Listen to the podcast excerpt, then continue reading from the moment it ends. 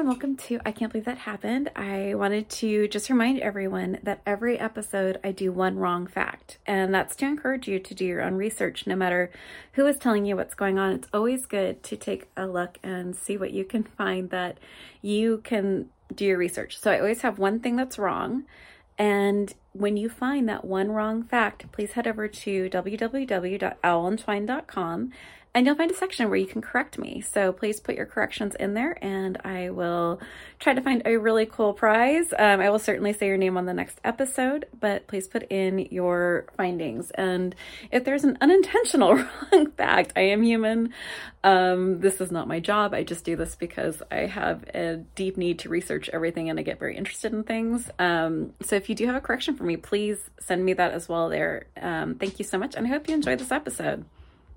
Hello, everyone. This is Monica Michelle with I Can't Believe That Happened, and I'm really excited about today's episode. And the reason is we're really getting into the real robots that were existing in the ancient world. And we talked about the robots from mythology in ancient Greece. We've discussed the first drone that existed, and we went all the way back to Hero of Alexandria to see the first startings of computer mechanisms where there were, I know, crazy. Um, automatic doors and vending machines. So, one of the things that really excites me about this episode is that we're going to be talking about an era that I just always written off. I'd always thought about the Dark Ages and the Middle Ages as not having anything happening during them. And I was really excited to learn something so completely new and different about a time period I hadn't really studied before. So, we're going to be talking about Al Jazari. Um, there is the rest of his name, and I will not insult his memory by trying my pronunciations. I was looking to find a good way to do it, and um, I'm sorry. But this is an amazing man who had an incredible sense of artistry and sense of humor and was brilliant. The things that Al Jazari invented are in use now. And what was really interesting in my research was some of the things that he invented were given credit to people who were doing automatons in the 1700s, and it's not true. Al Jazari was working on these in the 1200s. So that was really exciting to dig a little deeper, um, which is a good reminder to everyone who's doing research. No matter what the source is, it's always good to look at different sources and to see if maybe someone not out of um, anything malicious, but just out of not carefully going through, um, might have missed something really important. And Al Jazari is really important. Everything we think of Michelangelo, um, you will find so much, um, hate to say more, but uh, things that were written that were easier to follow. Um, Al Jazari wrote a book, which is how we know about him. Sorry, my pug is, is definitely trying to get into this room. Uh, social distancing. Everyone's home right now, so I am in my studio, and the dogs are trying so hard to hang out with me today. So, um, everything we know about Al Jazari comes from the book that he wrote. And that book is called The Book of Knowledge of Ingenious Mechanical Devices. And we're going to get to it in just a second. So, what we know about him was he was born in 1136 CE. He was born in Upper Mesopotamia. And he was um, raised by his father, who was the chief engineer at Artuklu Palace. Um, that's what we know about him. Uh, I couldn't find anything else. I really searched, but everything we know about him comes from what he wrote in this one book. Now, the Book of Knowledge of Ingenious Mechanical Devices is incredibly special. If you're watching this on YouTube, um, you're going to see a lot of noses. I also have a giant 95 pound um, sort of wolfish dog who has decided I need to be hung out with the second I pressed record. It's funny how no one wanted to hang out with me before I pressed record. Um, okay, so the reason this book is so fascinating is that it was written almost as like a modern day do it yourself manual. He was not holding anything back. It was, um, there's no trade secrets held back. And I am not a mechanical person. I am, I'm a writer, I'm an artist, I am not an engineer by any stretch of the imagination.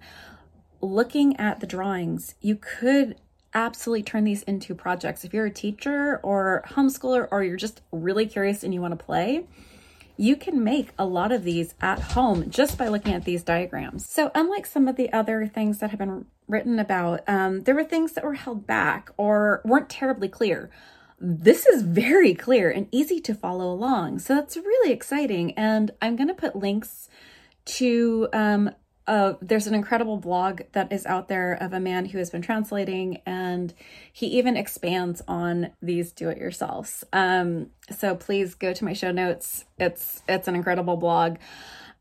Don't try to buy the book. Um, I've been looking everywhere. I think I found one source, and if I can actually get it held, I will. Um, I'll put it in the show notes as well, so that you can download it. But it's really sad. The books are about $600 and I think that's um, unacceptable. So I'm, I'm hoping to find a way to, to get this knowledge out there because again, this all happened without batteries or electricity.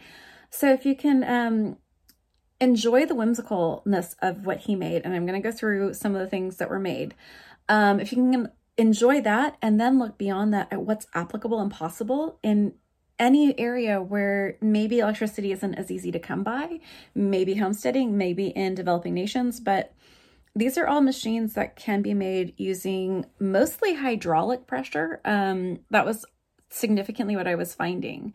So let's go into some of his most famous inventions. Um, there's a lot of inventions, by the way. Um, please look at some of the source material I put in. Um, there are things that he made that you won't see again for two to 400 years, and they're revolutionary. I'm trying to focus on the history of the robots, and that was really hard to um, stay focused on this. Also, I'm going to link some YouTube videos because one of his most impressive inventions, the elephant clock, was actually remade, and there is video of this tremendous um, work of art and automata. Um, it's it's unreal, but I will have a link. Please go and view it. So here's what was important about Al Jazari, aside from brilliance and genius. um, he invented the camshaft. Now, if you're not into engineering, um, you might not know what a camshaft is. So let me try to explain. Um, I'll do it my best.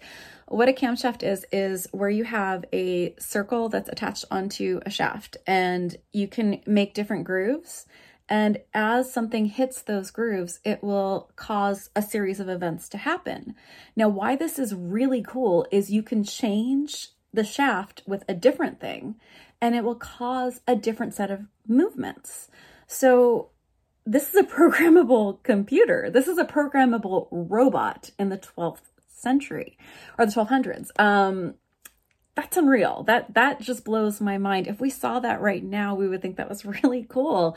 And this is from a very long time ago. Um, one of my favorite inventions of Al Jazari's was this um, musical group, and they floated on a lake, and it was hydraulically powered, and the camshafts could be removed and put in, and these musicians would play the song that the camshaft was that was in it. So that was pretty um pretty amazing and we will see the camshaft again as we get into the 1600s um, but this was really cool to find it so far back. It was really impressive. He also made a moving peacock that moved on hydropower. And the um the clocks that were made were really really impressive. Now think past like the clock that's sitting you know the digital clock or if you're like uh, my in-laws they have a whole bunch of the old um giant clocks. This goes way beyond that.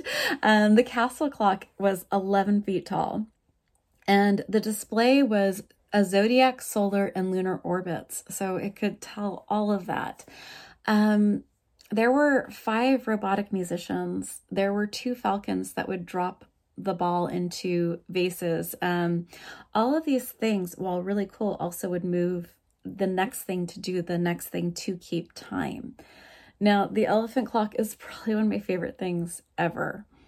So, in Al Jazari's own words, this was a clock that was meant to be a multicultural representation. So, there was the main elephant, which is an Asian elephant, which is meant to represent India. There's a dragon like serpents um, these are really cool, by the way. I'm not to be able to do this justice with my words. Please, please go to the show notes. I'm to link a whole bunch of ways that you can see the reproduction. But those were meant to represent China. The phoenix on the top was to represent ancient Egypt. And there was a turban figure that was representing of the Muslim cultures. So the internal mechanisms of this clock were driven by floats and water tanks, and those were all housed in the belly of the elephant. And they would activate all these components, including automatons that would move and balls that would drop on the half hour.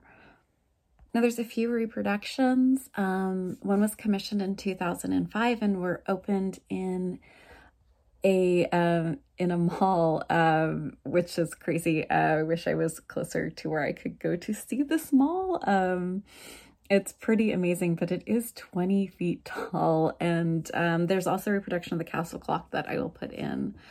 Um, thank you so much for tuning in. I know this is kind of crazy times. Um, I'm really glad that you are getting some value and some use from the history of robots. Um, I'm having a lot of fun researching this for you all. Please take a look at my show notes. Um, I would really appreciate you guys going over there because there's all these videos that you can see, especially as we're getting um, more and more current. There are more and more things that have been reproduced. Um, so that's really exciting to see. And I also will be linking a Ben Kingsley feature. Uh, if you know Ben Kingsley, uh, he's an amazing actor, but he did a fantastic um, section on Al Jazari. Um, so please, please take a look at that. Uh, if you would like to correct anything you've heard or you have anything that you'd like to say, please go over to www.owlandtwine.com. That's my publishing website. I also write and illustrate children's books, but I also have the home for for this um, podcast there as well. And there's a section where you can correct me or um, tell me anything that you might want to discuss. Um, I believe next week is going to be Leonardo da Vinci. I haven't quite decided who we're going to talk about next, but spoiler Leonardo da Vinci made a knight robot that moved on its own. So we'll go way more into detail. There's also a few other things that he invented that you might not have heard of. And there's also a special little um, thing that you might recognize from NASA from Leonardo da Vinci. So please tune in um, in two weeks. I think I might have said next week. I'm so sorry. Uh, some of you know that I am disabled, so I had to move the podcast to twice a month. Um, thank you for being patient with me on that. And uh, please share this podcast if you're enjoying it. Um, please share it with friends, family, other people who are now forced into homeschool, and those who have chosen homeschool. Um, definitely a fun thing to do for a quick 10 minutes. Um, have a great week, everyone. And I have another podcast where I sign off with something a little bit saltier, but I will sign off here with be kind and be gentle. Um, and uh, I think we need that right now. So take care, everyone. Have a wonderful week.